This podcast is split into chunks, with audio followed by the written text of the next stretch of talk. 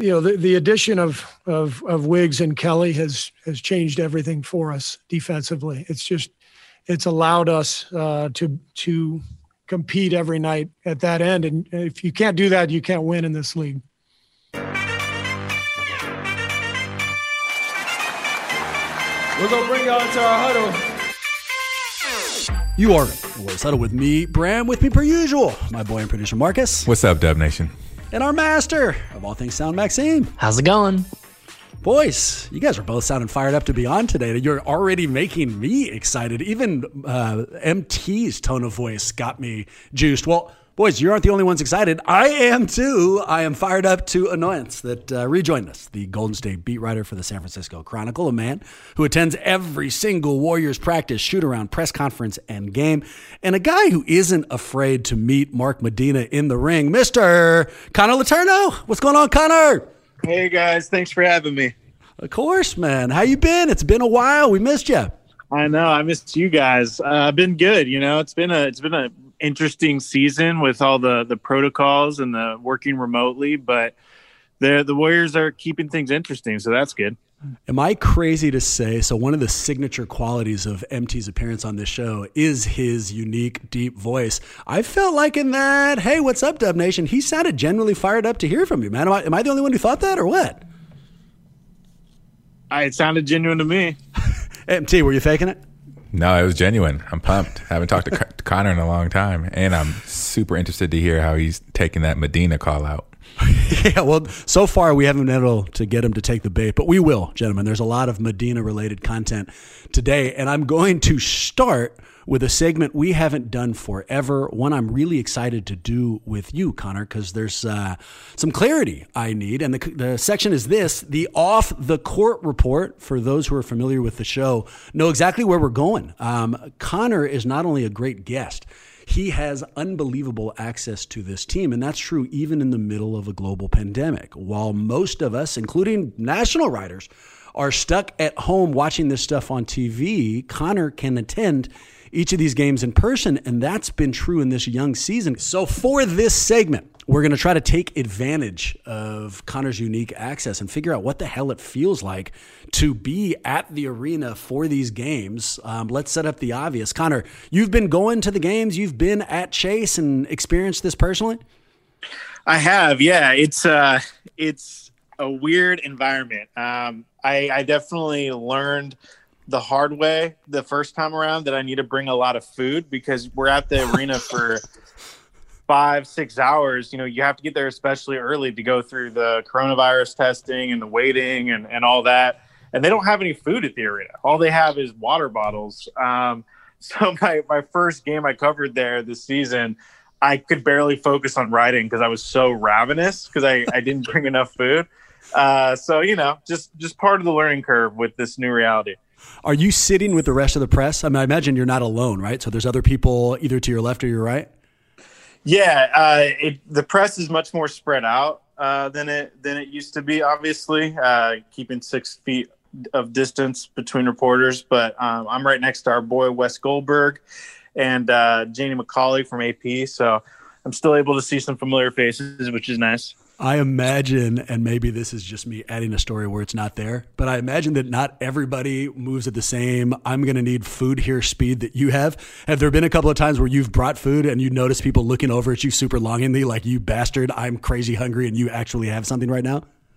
Uh, what Wes uh, literally the other day had to get up and leave the arena and go to dumpling time in front of the arena because he was going to pass out if he didn't get food. So I, I love that. I would be I would absolutely eat it in his face as much as I possibly could. Like this is so great and it's so stupid you didn't bring it. But uh, tell me more about how you actually get in. What's the testing process like? How long does that take? Because at some point, I would imagine this is in our future as fans as well. Yeah, unfortunately, um, it's uh, it's honestly a huge hassle, and I'll be completely candid with you right now.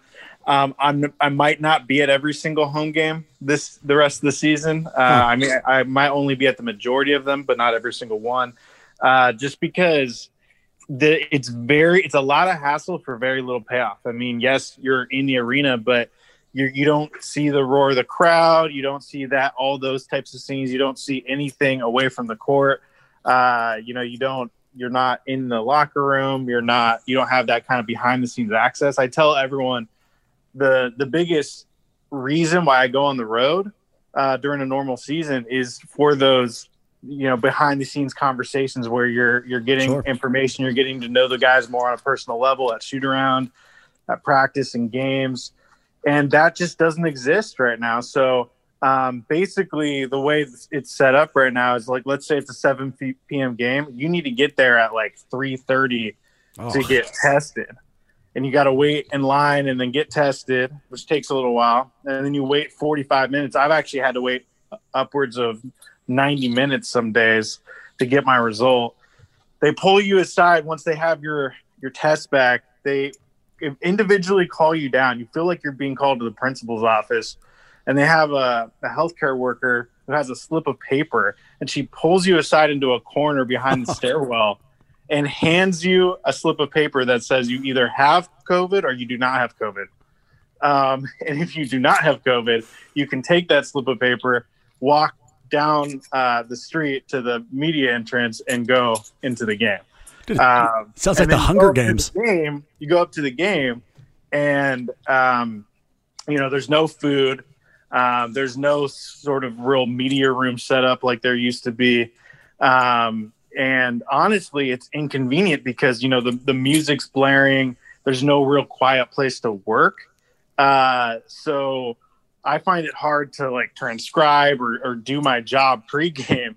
Uh, it's in a lot of ways, it's just way easier to be at home, watch the game on TV, um, and and and you know have a sandwich, you know, or something in your kitchen than it is uh, to go through that whole process. Honestly, the biggest reason why I'm continuing to do it is because I just think it's good to be getting tested on a regular basis. waiting 45 minutes is just a non-starter for me. Uh, just hook, line, and sinker. There's no way that the logistics of that really match up. Uh, let me ask this: So once you've made it in, you wait the 45 minutes. You've smuggled in your food. You're finally in the seats. You're watching the game. What's the environment there? Uh, and, and let me do a better job of asking. I saw the other day the telecast did a big job of showing that James Wiseman's mom was coming to his first game, and it kind of opened up this possibility that it's not just the people who are working the game. Maybe there are some real fans there. Are there? I mean, are there family members? Are there friends of the team? Or really, with the exception of uh, you know a couple of people, is it just people who are employed by the teams? Yeah, I mean, it's literally core family members. I mean, uh, you're talking your wife and maybe a kid or two, uh, and then the the actual staff members associated with the team. There's only about like a dozen or so media members there, um, and you know, it- it's been it's been really interesting from that perspective because you normally have dozens and dozens of media members, and now you only have like the the real core people, the beat writers, really, and a couple TV people. Um, and yeah, that's pretty much it. I mean, it's uh, it's nuts. I mean, even even even some of the players are having a hard time getting all their family members in. Marcus, Maxime, would you want to go? So we just heard that description, and, the Warriors have looked incredible. Um, so let's say you somehow won tickets to show up as one of those people who's very close to the team. Um, so you're going through the exact experience that Connor just described. Seven o'clock start, get there at three thirty. You do get to watch the game, but let's say it's from upstairs. Do you roll? I do, but I think that's I have a biased opinion because I don't have to go through it. It sounds like from Connor's version of the story, it's just it's it's a lot to go through on a consistent basis. So I'm sure I would want to scale back how often I go through it too. Uh, the benefit of getting tested and having that peace of mind would be worth it, but it's also still a lot. And I'm I'm like Connor, like I need certain kind of elements and quiet, and um, I'm a routine, a, a, a creature of habit when it comes to what I need to get work done. So if any of that is thrown off and it's loud and there's you know not the things that I need, I I would struggle. So um, I would probably go, but I'd probably end up scaling it back, just like Connor was saying. Yeah, and let me just say, I came into the season telling myself I am 100% going to every single home game. I I feel like I have a duty and obligation as a one of the main beat writers to be as to be at as many things as I possibly can to get as much access as I possibly can. And I realized very quickly there just there just is very little payoff. I mean, it's just uh, it's just not really that beneficial. And everyone I've talked to who's been has really agreed with me. Maxime, what do you think? They talk you into it? No, they didn't. I completely agree with Marcus. I think it would be great and the novelty would wear off pretty fast. Um, the thing that interests me about going to a game like this is being able to be close enough to actually hear what's happening. Um, you know, to hear Draymond yelling at each of the other players on the court, putting them into position, all of that sort of stuff is really fascinating to me. But it's a big arena. I can't imagine, Connor, that you're even close enough to hear that kind of stuff, especially because they got to space you all six feet apart. So it doesn't seem not worth it. We're we're kind of in the club level seating area, so Yeah. we're still pretty high up, and Yeah. you know they pipe in all that crowd noise and stuff, so you really can't hear much. I mean, I don't I don't really think that going to the games has helped my coverage. To be to be honest with you. I mean, if I could go from just seven to 10, I'm there. I like sporting events. I love the Warriors. I could be entertained just by watching the uniqueness of an NBA game without fans. At least once, I'm there for that. But I'm not going from 3.30 to 7. The idea of waiting three and a half hours before my experience starts, no, hard no. I'm out on that. Um, and let's use this to push us into a new segment, one I'm going to call a glass half full, although you can go the other direction. And the idea is pretty simple because hopefully you're going to be revisiting it. What I want you boys to do is look back at your Warriors experience over the last week and give me something you liked and something you didn't like uh, from how the Warriors were playing, or from something even more general to give you some time to think. I'll go first. A lot of things I liked, a lot of things I liked, boys. That uh, comeback Clippers win was one of my favorite regular season wins of all time. Uh, the fact that James Wiseman almost blocked a hook shot from Serge Ibaka that they literally needed a replay to determine that it was goaltending uh, is mind blowing to me, and I loved it. From what I can tell, the only reason you take hook shots is because they cannot be blocked, and that fool forced them to go to the replay because his athleticism uh, got him close. Also, as a random aside, Serge Ibaka's facial hair really bothers me. It's just way too perfect and jumps off the screen. I felt like I was having some like HD TV problem, but I'm not picking either of those. Here's what I like the most. I love that they beat Toronto while Steph Curry was having a burger st- uh, shooting night. Um, going into the year, even after they had had success, even after they had beat the Clips, coming back from 20, it felt like there was no leeway for mistake with the Warriors when they were playing the better teams. Steph needed to play like a MVP. The defense had to be absolutely impeccable. And what we learned against Toronto is that's not necessarily true. If the defense steps up, if the second unit shows the way they did, this team can actually win games without Steph Curry being, you know, superhuman. And what that suggests for the rest of the year is just awesome. I will save my something I didn't uh, for a little down the road here. Connor, what's something you liked? Uh, you kind of he kind of stole mine. Um, but Uh, I went I'll- first on purpose. I took the easy I'll one. I'll, one one thing I've really liked is uh, Andrew Wiggins' evolution. Um, you know, he was a huge storyline entering the season, especially after Klay Thompson got injured. Um, you know, you got to keep in mind this guy's role changed massively in the matter of a few days. You know, after Klay's injury, um, he went from being brought in largely to be just kind of a better version of Harrison Barnes, where he's an off the ball slasher who you know plays hard on defense and knock down knocks down the open jumper and makes a simple pass to suddenly you need to be a legitimate bona fide number two option to Stephen Curry and oh by the way you need to be a lockdown perimeter defender who who can you know make life difficult on the league's best scorers night in and night out when you're a guy who historically has a reputation for being average to below average defensively. So uh, he had a lot on his plate and after you know a little bit of growing pains the first couple of games of the season he's really started to come into his own. He's shooting over uh, 40% from three which is really important. Um, he's finding his his shots in the flow of the offense but he's also you know settling in as a little bit of a playmaker for that second unit um, on those high screen pick and rolls Um, and then he defensively has been a revelation. I mean, you saw flashes of it a little bit in his 12 game sample size last season, but um, you know he has been by far their best perimeter defender that so far this season. He was great last night against Toronto. Uh, obviously, made that big stop in the waning seconds against Pascal Siakam. So um, they they needed him to have arguably the most efficient year of his career on both sides of the ball, and he's doing it so far. Is there any truth to the rumor that the key to his turnaround was that he listened to our New Year's Eve resolutions podcast? I, have seen that floating around out there. Do you know that's true? Um, you know, he's not Kevin Durant esque. He hasn't uh, he hasn't admitted to me that he watches or listens to Warriors Huddle yet, but uh, he he probably does. I mean, everyone does, right? It's only a matter of time. MT, what are you seeing out there? Um, I I agree with Connor on on the defense. So um, to say something new, I really like um, Draymond's approach to the season. We when we did the predictions podcast and we were guessing how many technicals Draymond would have and you know how many times he'd kind of fly off the handle.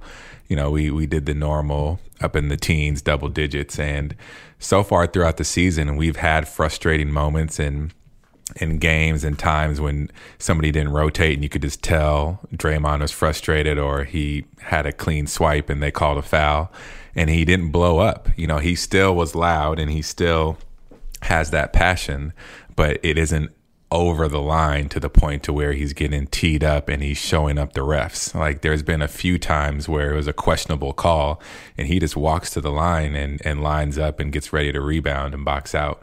So I just like to see that growth and maturity because I think it's helpful for all the other players now that they have a year under their belt, like the Pascals and some of the people who are who are with the team and um, you know just showing what the culture can be. I think it's a positive step in the right direction. I just like to see it that you know there's there's going to be times when the calls go against you and it'll hopefully even out. And the best thing to do is just quarterback that defense on a string have everybody flying around and doing it like he's doing so right now and then just let the chips fall where they may um, and and hope that you know it's it's even when it's all said and done. So i just like that attitude from him and he hasn't lost the passion but he's lost some of the over the line antics and you've got to figure that Draymond, amongst his you know many talents, is he's probably a great judge of his audience. He has a sense of what will motivate and what will not. And if he's looked at this group and realizes it doesn't need to be a fire and brimstone approach, you know, this is how I think I can speak to my team through the refs. I trust his read on that, and it looks like it's working. By the way, that looks like a a pretty motivated bunch. Maxime, other side of the coin, what do you see out there you don't like? Wow, man, thank you for letting me out of that because there was slim pickings um, left in terms of what I liked. Though I have to give a shout out to Damion Lee because I feel like he's ultimately like had the game on the line now twice, right? With that three pointer dagger and then with the free throws um, I might start calling Steph the brother-in-law. We certainly can't call Damion Lee the brother-in-law anymore. You know, like if nothing else, dude, he's earned the right to play his way out of that joke. I hereby promise to not use that joke at least throughout the course of this episode. Wow. I mean, that's a win right there. Congratulations, Damion Lee. Big things. Yeah, yeah I'm sure. Uh, I'm sure Wiggins will tell him all about it after listening to this episode. In terms of what I don't like, look, I mean, it's the obvious one that I'm sure we're going to need to talk about, um, but it's just blaring so hard at me um, that I can't. I can't say anything else, and that's Kelly Oubre's just abysmal shooting percentage. Um, where you know, and I've watched him play right in his previous stints in uh, Washington and in Phoenix. I know what he's capable of and I'm expecting him to get back to better pastures, but it is absolutely brutal. I mean, some of these shots, uh, quite frankly, I think I could almost hit on par. And that's a bit of an exaggeration, but not much. I mean, they look legitimately bad. They're not rimming out. He's barely hitting the rim at all. Connor, do you know whether or not the Warriors are considering bringing in Maxime to take those shots instead of Kelly? of course they are. Um, I mean, he doesn't have the pedigree that you you do, Bram, Mister uh, starting high school player in the Oakland Public League. Uh, Kelly isn't. no, I mean Oubre isn't from Oakland, so we can't really hold that. Well, and so him. and real quick, um, just statistically speaking, um, Bram is 0 for one from the free throw line at Chase, and I haven't taken one, so I'm technically 100. percent Completely fair, and let me make this a real question to you, Connor, because I'm going to add to it and then ask you what Oubre's attitude seems to be behind the scenes. His shooting is what it is. It, it's getting insane now and really frustrating. And it makes me nervous every time he fires one up. But I'm sure he wants to make it, and I'm sure you know ultimately that'll even out. The thing that drove me crazy this last week is that it doesn't really seem like he knows exactly where he should be on the floor. There was a clip that went pseudo viral where Steph goes into his corner. Oubre is still there, and Steph seemingly, who knows, we couldn't hear him, slaps Oubre on the ass and seems to be saying, "Get the f- out of my spot. I'm supposed to be here." So my question to you, Connor, is this. How does Kelly seem to be dealing with the lack of shot making behind the scenes? Is he getting frustrated? Does he seem to know that this too will pass and he'll be fine? What's your perception?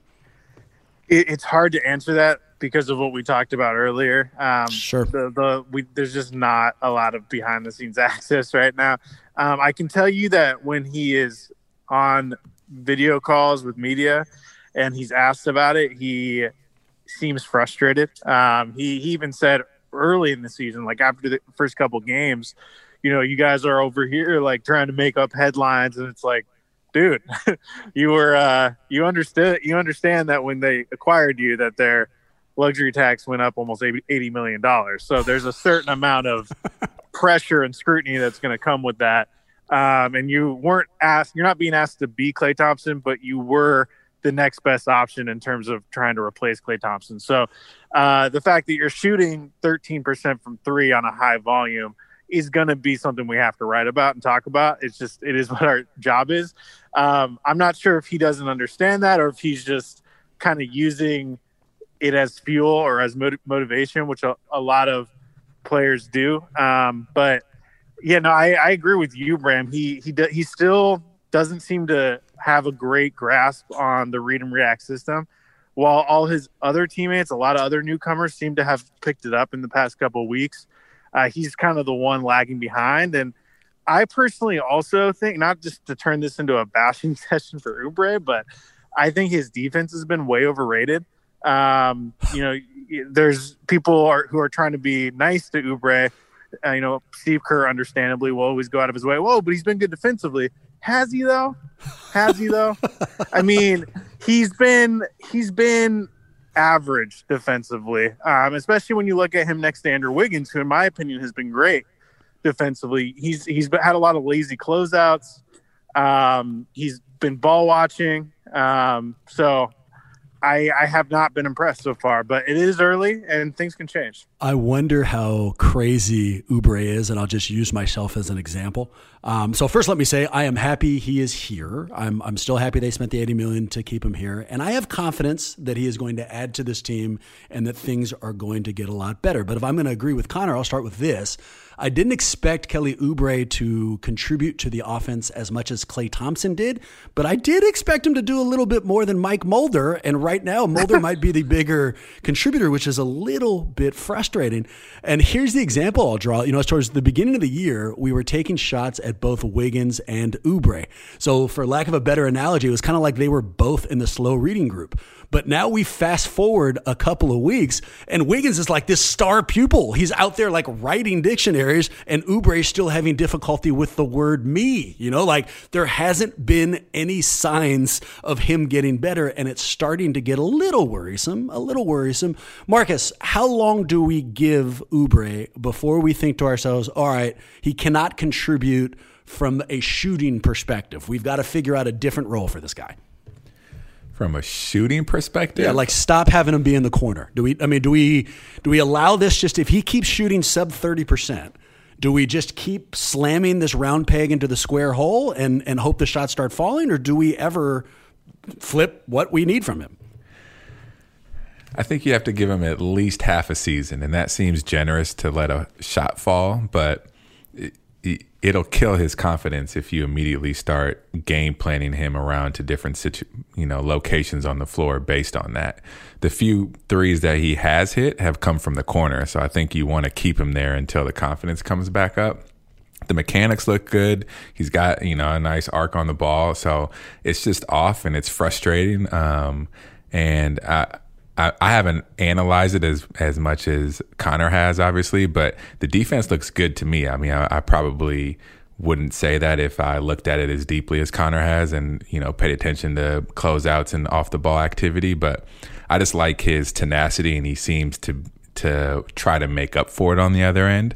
And I think that's going to help him. So I give him until at least halfway through the season for him to learn the system, learn how to play with Steph, for him to get, you know, either into the corner and other people to move away or for him to go, you know, to a different part of the floor if if D Lee and other people are going to be in the corner and knock those down more consistently and just let him get the flow back. Cuz I think he's a better shooter still than, you know, obviously what he's doing and I think he can be easily above 34 35%. I mean, it seems to me, what's our end goal, right? If our end goal is this year, have as much success as they can have this year, get as high up the Western standings as they can, then waiting until halfway through the season on a guy whose shot may not come, not the best approach. You know, we might we might lose a lot of games to other teams who are in the bottom half of the West, and that ultimately costs us. But if our goal is to get back to championship level, and this year is getting people acclimated to the system so that when Klay comes back and they get Minnesota's pick next year, we can hit the ground running. Then they better figure out how to use Oubre in that role because that's how they're going to be the most successful is getting that shot to fall and then getting his defensive shortcomings up to speed. So I agree with you, but f- man, 36 games is a lot of games hoping that a 30% shooter uh, gets back up to speed. Yeah. Yeah, and you know, I said entering the season that one of the most important stats to watch this season is going to be the three point shooting from both Andrew Wiggins and Kelly Oubre. Um, obviously, with with Klay out, they need someone to to fill that void along the perimeter. Um, but you know, this is a team that, when at their best, is going to want to be out in transition, and they're going to be wanting to take a lot of transition threes and you know, a lot of those are are, are obviously going to be funneled through Wiggins and Oubre, and that's exactly what has happened. And Wiggins is making them, and Oubre is not even close. I mean, and you, you look at you look at his uh, you look at the analytics. He's, I believe, averaging 5.3 three pointers per game. Last I checked, and 5.2 of those on average have been wide open, meaning no defender has been within four feet of him. So no one, they're not even guarding him, and he can't. And and if you look at the shots, they're not just not going in. They're like they're not even close to going in. I mean, they're not necessarily a lot of air balls, but they're way back iron or way front iron. You know, they're they're not even close. And I'm I do think he's going to figure it out, but it's concerning, you know, and and uh, it's it's it's going to be really interesting if this rut lasts for another few weeks or so because more and more pressure is going to be put on Steve to make a change, which would be a enormous decision should he do that because you're risking potentially creating a ton of locker room issues and making Oubre unhappy and you know that can be really uh, scary oh, messing with a guy's confidence whose confidence is already lacking, you know, that's a black hole and you got to worry out for it. Um, just based on those answers, Maxine, please make a note and do a little research for us. See whether or not those first few times Connor went to the game, he did in fact bring a lunch and Kelly Oubre just stole it from him, which is why he hates him so much. It's going to be a hard thing to figure out, but uh, I want you to get to the bottom of it. Boys, let's move to our Warriors Oracle section. Old segment for the audience. Connor, new one for you, although the idea is crazy easy, man. This is mailbag. The only thing that changes it is that people also tend to throw us random and personal questions. Let me prove that to you. Here's our first. Peter in Concord writes in to ask this quote, Have you ever seen someone you know and like out in public, but cross the street anyways so you don't have to talk to them. Peter, this one really landed right in my wheelhouse. I do this, well, we don't leave the house anymore and we don't see anybody. So I'm going to take this question as asking when we were still in public and we were walking down the street, did I ever do that? I did that every day. I, I, work in the middle of downtown San Francisco. Because of that, I see a lot of people I went to graduate school with. And I would say on at least a once a day basis, I would see somebody walking down the street, like on my way to lunch or something, and then casually come up with a bullshit reason to cross the street and then put my head down so that we did not recognize one another and did not have a conversation. And it's not that I didn't like them, like I'm still on board. I consider him a friend. I just didn't feel like having an actual human interaction. Am I the only one like this? How about you guys? Do you ever do this? I can confirm that that's how you are, Bram. So for the listener out there, I, I was going, I, I would take the ferry to work sometimes from Oakland to San Francisco. And I get on the ferry one morning, and in the corner, I see this huge North Face puff jacket that can only be Bram's jacket, the one that he wears, which is way too hot for how cold it is in the Bay Area. It's the only cold jacket I have. And I go in there and I there's a bunch of open seats and you know this is pre-pandemic so you know you can sit next to people. And i literally go sit right next to him and he's not paying attention and he kind of looks at me weird like who is sitting next to me? And then he sees it's me and we start laughing. And there was it was 51% he was happy to see me 49% he was upset that i messed up his morning commute to be alone. So i even you know bram and i are probably best friends and have been so since we were five. So the fact that he does that and crosses the street is 1000% true. That so I yes you are I mean could not be closer. Also I'm glad I was able to come up with a facial expression that convinced you that 51% of me wanted to have that or that conversation. uh, I was like what was happening? Also I was crazy hot because of my jacket, but you know it, it was what it was. How about you? Does the fact that you sat next to me show do you not do that? Are you always happy to see people out and about? If it's somebody that I like and you know like have a good relationship with, yes. I mean, I've crossed the street or I've just um, put my head down if it's somebody that I'm like peripheral friends with, you know, just you know like tier three and and below. But otherwise, yeah, I'm I'm just gonna say what's up and say hi. So um, I haven't crossed the street that many times. I usually just go with the head down. I'm willing to bet almost any amount of money that Maxime absolutely has crossed the street before and that Connor has not. That Connor stays on the side of the street and has the interactions. Let's find out. Let's start with you, Connor. What do you think, man? You see somebody out there, you you know you're going to have a conversation. How do you handle it? it? It honestly, it totally depends on who the who the person is. Um, if we're talking about someone that I'm friendly with, but I'm not. Uh, I'm not like actual friends with, you know, like a, a, an acquaintance that you're on okay terms with, but you're not, you're not, you know, inviting to your birthday party. Uh, I'm probably not going out of my way to uh, to say hi unless I know that the person saw that I saw them. You know, I mean, if you make eye contact, you definitely got to do You're something. But if you fair. can get away with not making eye contact and making the person believe you didn't see them, then I think you you can uh, you should probably just move on with your day uh, because there's not you're not going to get anything out of you know 30 seconds of small chat when you're you know you probably have things to be doing. It's it's there's just nothing beneficial about that.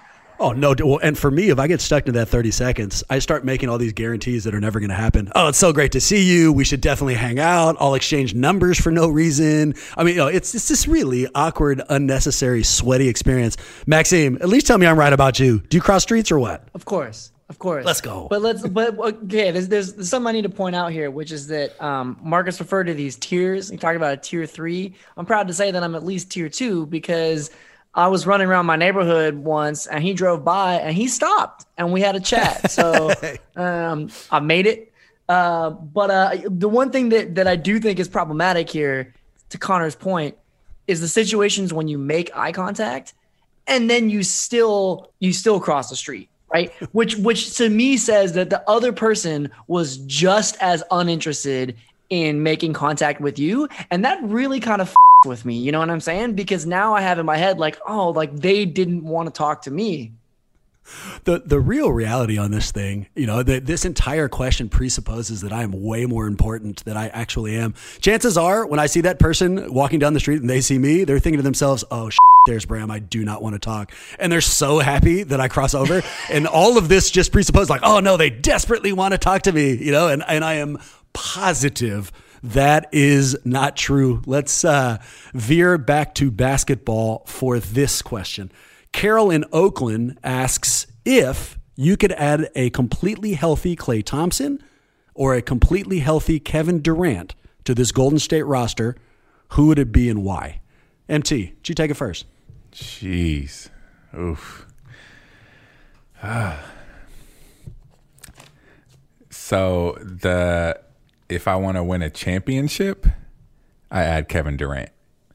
If I want to stay true to the Splash Brothers and be loyal to the soil with our boy Klay, then I had Klay, and I lean towards the latter. I love how good we are with KD, and you know, Steph and KD shattered records, and you know, both. I think there's only been teammates that have scored each scored 25 plus points per season. Um, you know, a couple times throughout history and throughout a season, and Steph and uh, you know KD did it three times, and the other teammates have only done it once each. So um, it's a potent, potent combination. But I'm just partial to the Splash Brothers. I love the loyalty that Klay showed us when he re-signed the contract and gave us that, you know, Gordon Gekko quote, you know, with from Leo DiCaprio. I just he's the man. He he's part of the culture and part of the family. So um, I'm gonna go Klay, but begrudgingly because I think KD would give us a better result. Connor, put on your uh, Steve Kerr hat. Pretend you are Steve Kerr and give me his response. What do you think he would say to this?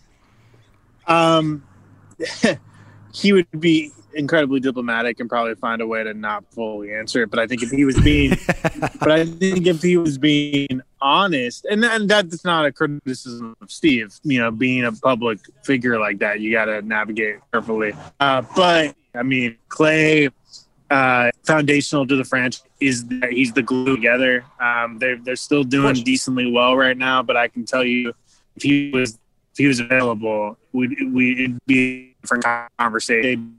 Think that they would be a, a legitimate title contender right now, and uh, and they're they're still very much feeling his void, not just on the court but off. You know, in, internally in terms of the locker room and the plane flights and all that kind of stuff. So I think they would all take him. And also keep in mind, like Kevin, it was always Kevin Durant and the Warriors. It was never the Warriors. It was Kevin Durant and the Warriors. He never felt like a part of the fabric of this team, and he was always kind of a mercenary uh, during his three years here. A very good one at that, but he never feel, really was one of the core guys. And so um, I don't think they really miss him that much. You know, obviously it'd be nice to have his skills, but they don't really miss having him around that much.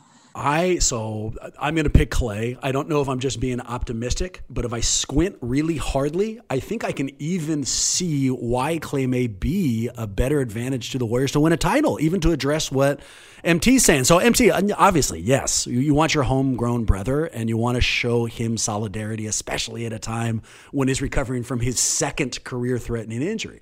But the other side of this thing is if you look at it on the defensive side of the ball, you know, KD was incredible, but where he was incredible is where Wiseman now is. He erased mistakes at the rim, whereas Klay was a perimeter savant. He made up for all the things that Steph couldn't do against the game's best guards. And now that we have Wiseman erasing shots, blocking hook shots improbably, then if we needed somebody, some inclusion on the defensive end, I think it's perimeter wise, and I think I would pick Klay. And, you know, again, I am a homer, and this is probably a homer take, but uh, that's the direction I would go. Let me go to another question. Bram in Oakland asks this. I'm getting ready to put $100 on Steph to win the MVP. Am I crazy smart or just crazy? So, gentlemen, I'm sure you've seen right through it. This is not a write in question. This is, in fact, me. I am going to do this. I'm going to do this today. I've got $100 in my account. Here is the odds Steph Curry is plus 1400. So if I bet 100, I'm going to win $1,400 just to give you a little sense. Luka is plus 400, so bet 100 to win 4. Giannis plus 450. KD plus 800. LeBron plus 1200. Connor, am I crazy or does Steph have a shot at the MVP? He has a shot, um, for sure. He has a shot. I mean, if he if he if if he keeps these numbers kind of close to where they are, um, and the Warriors, you know, get get into the playoffs and maybe get into like the six to four to six range in terms of the playoff berth, uh, I think he at least deserves a spot in the conversation. I mean, this is a team outside of yesterday, their success was directly tied to his success. You know, he they won every game where he had 30 or more points, and they lost every game where he didn't have 30 points. And so, if they exceed expectations, it's going to be largely because of him, and he's going to deserve some credit for that. You know what I've really been enjoying about his season? So, one of the most impressive things to me is if somebody doesn't brag unless they are forced to. Let me give you a dumb example. Let's say you own like the nicest Tesla on earth and then you go to a friend's house and they have a super nice Honda. And before you can say anything, they're like, look at this Honda. Look how awesome it is. And it is brand new. And it, they tell you all about it, how much money they spent on it, and all these things. They're doing everything they can to show you how awesome their car is. But even though you know you have a Tesla, even though you know you know you have a nicer car, you say nothing. You compliment their car. You ride in it. You say it's amazing. And then you fast forward 5 or 6 months, they for whatever reason have to stop by your house and at that point they casually see your Tesla. That's baller to me. I love that. I love if you can keep something in uh, in pocket. You don't have to show it unless they see it, and then they feel bad about having not known about it. That's Steph's season. We spent all these years knowing that Steph was good, but we also spent all these years praising his teammates, saying that he couldn't necessarily uh, carry a team on his own, calling him things like a system player. But while that happened, Steph didn't need to show you his Tesla. He didn't fight back. He didn't say, you know, I'm just doing what the system uh, asks of me. He didn't do any of that shit. He just stayed quiet. And now, when we're finally in his house, when we need him to do these things, he's showing us what he's capable of. He is he's slowly revealing just how good he is. And I, I just love that. It's it's another reason why I think this season has been, for lack of a better phrase, phenomenal television.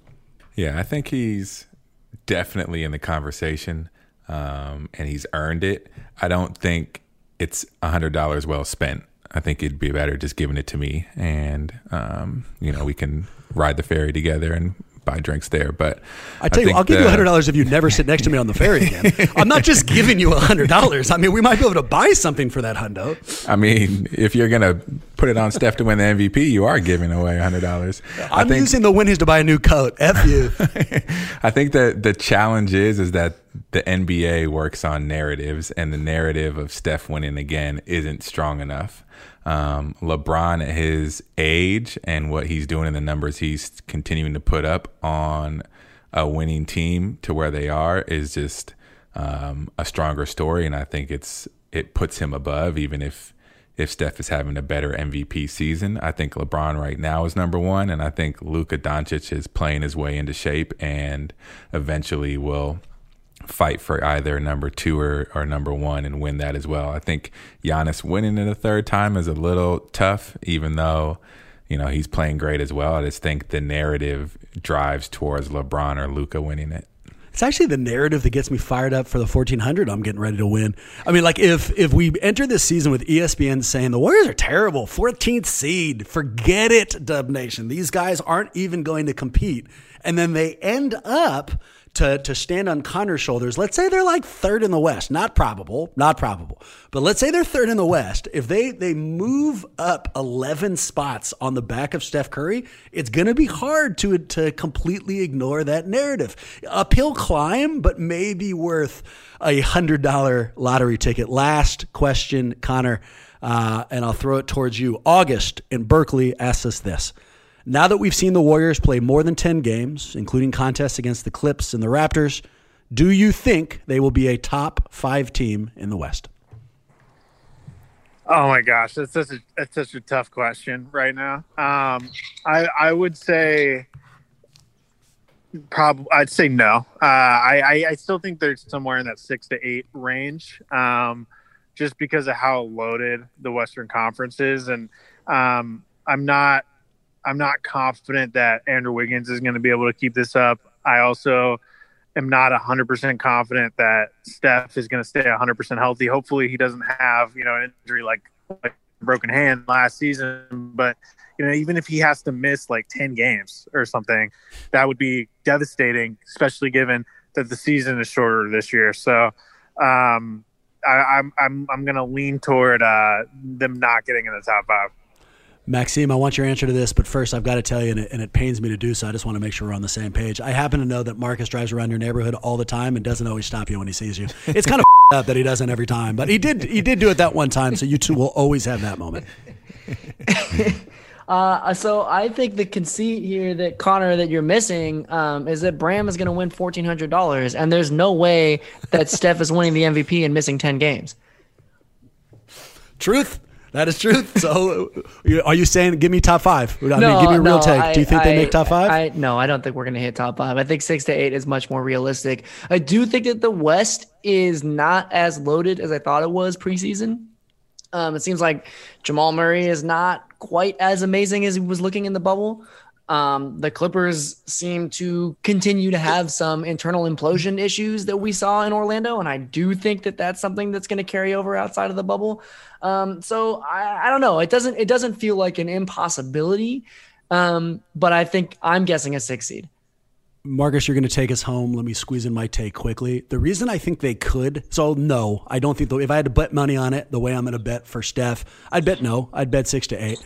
But the reason I feel somewhat optimistic is not necessarily because of the talent they've shown, which they have, and it's not the chemistry uh, that we've seen slowly eke up, which it has, and it's not that I think they're going to get better as the year rolls on, which I do. It's that this year is going to be a weird one. COVID is already rampaging. And instead of being really cautious, at least so far, the NBA is looking a little bit more like the NFL. They are forcing teams to play. They played, uh, they forced the 76ers to play a game with like eight players. So if that's how this year is going to be, then I don't know if we can really predict this thing based on talent. I think there's going to be a lot of games played without superstars. And if the Warriors can thread the needle, if they get lucky and they're the team that avoids some kind of COVID outbreak, then for that reason, they could find themselves a lot higher up the West standings than everybody thought. Uh, but if I had to bet it, I'd probably say six at this stage. MT, take us home. Yeah, I agree. I think they get the seven seed. Um, I think COVID will wreak havoc a little bit on some of the teams and, you know, like expose the depth or lack thereof of some of the benches for the teams that we expect to be higher up. But you look at both LA teams, I think they're up there. Phoenix, I think Chris Paul does it again with them. Utah, um, I think Dallas rounds into shape, especially when Porzingis comes back. I think Denver is just a um, they're just not playing well. And once Porter Jr. comes back from his COVID, you know, um, absence, I just think they start playing better. They're going to miss Jerami Grant more than they were anticipating, but I still think that they um, end up with a better regular season record than us. But I think all said and done, we're a seven seed and we play one of the LA teams or Phoenix first. And then all of a sudden, um, you know, it's anybody's game at that point. And it's we believe and know that when my fourteen hundred dollars comes in, I'm taking Maxime out. Absolutely, probably Connor. And when we see you on the street, we are immediately crossing it and not inviting you anywhere for sure. Connor, you were amazing. You always are. For those out there, I need two questions answered. One, where can they find more Letourneau? And two, could you beat Mark Medina in a two, three minute round fight? um, they can follow, follow me on Twitter at con underscore cron. Uh, read all my stuff at sfchronicle.com. I actually have my own podcast, which Bram is generous enough to come on very often. My pleasure. It's called Warriors Off Court.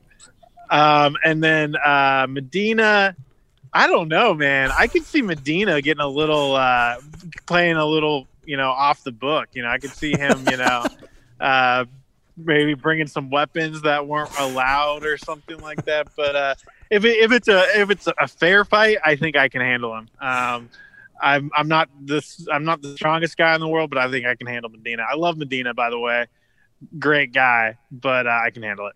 only because I know I'll be playing this clip for Mark, I'm going to add, knowing his long and elaborate history of graffiti and defacing murals, I don't think that your guess that he might play this dirty is is totally uh, out of the question, man.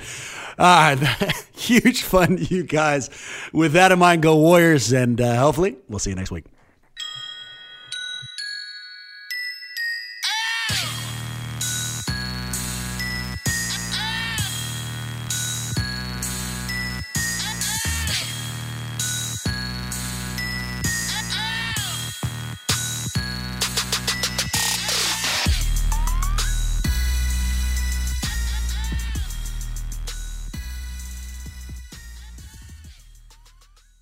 Good, good.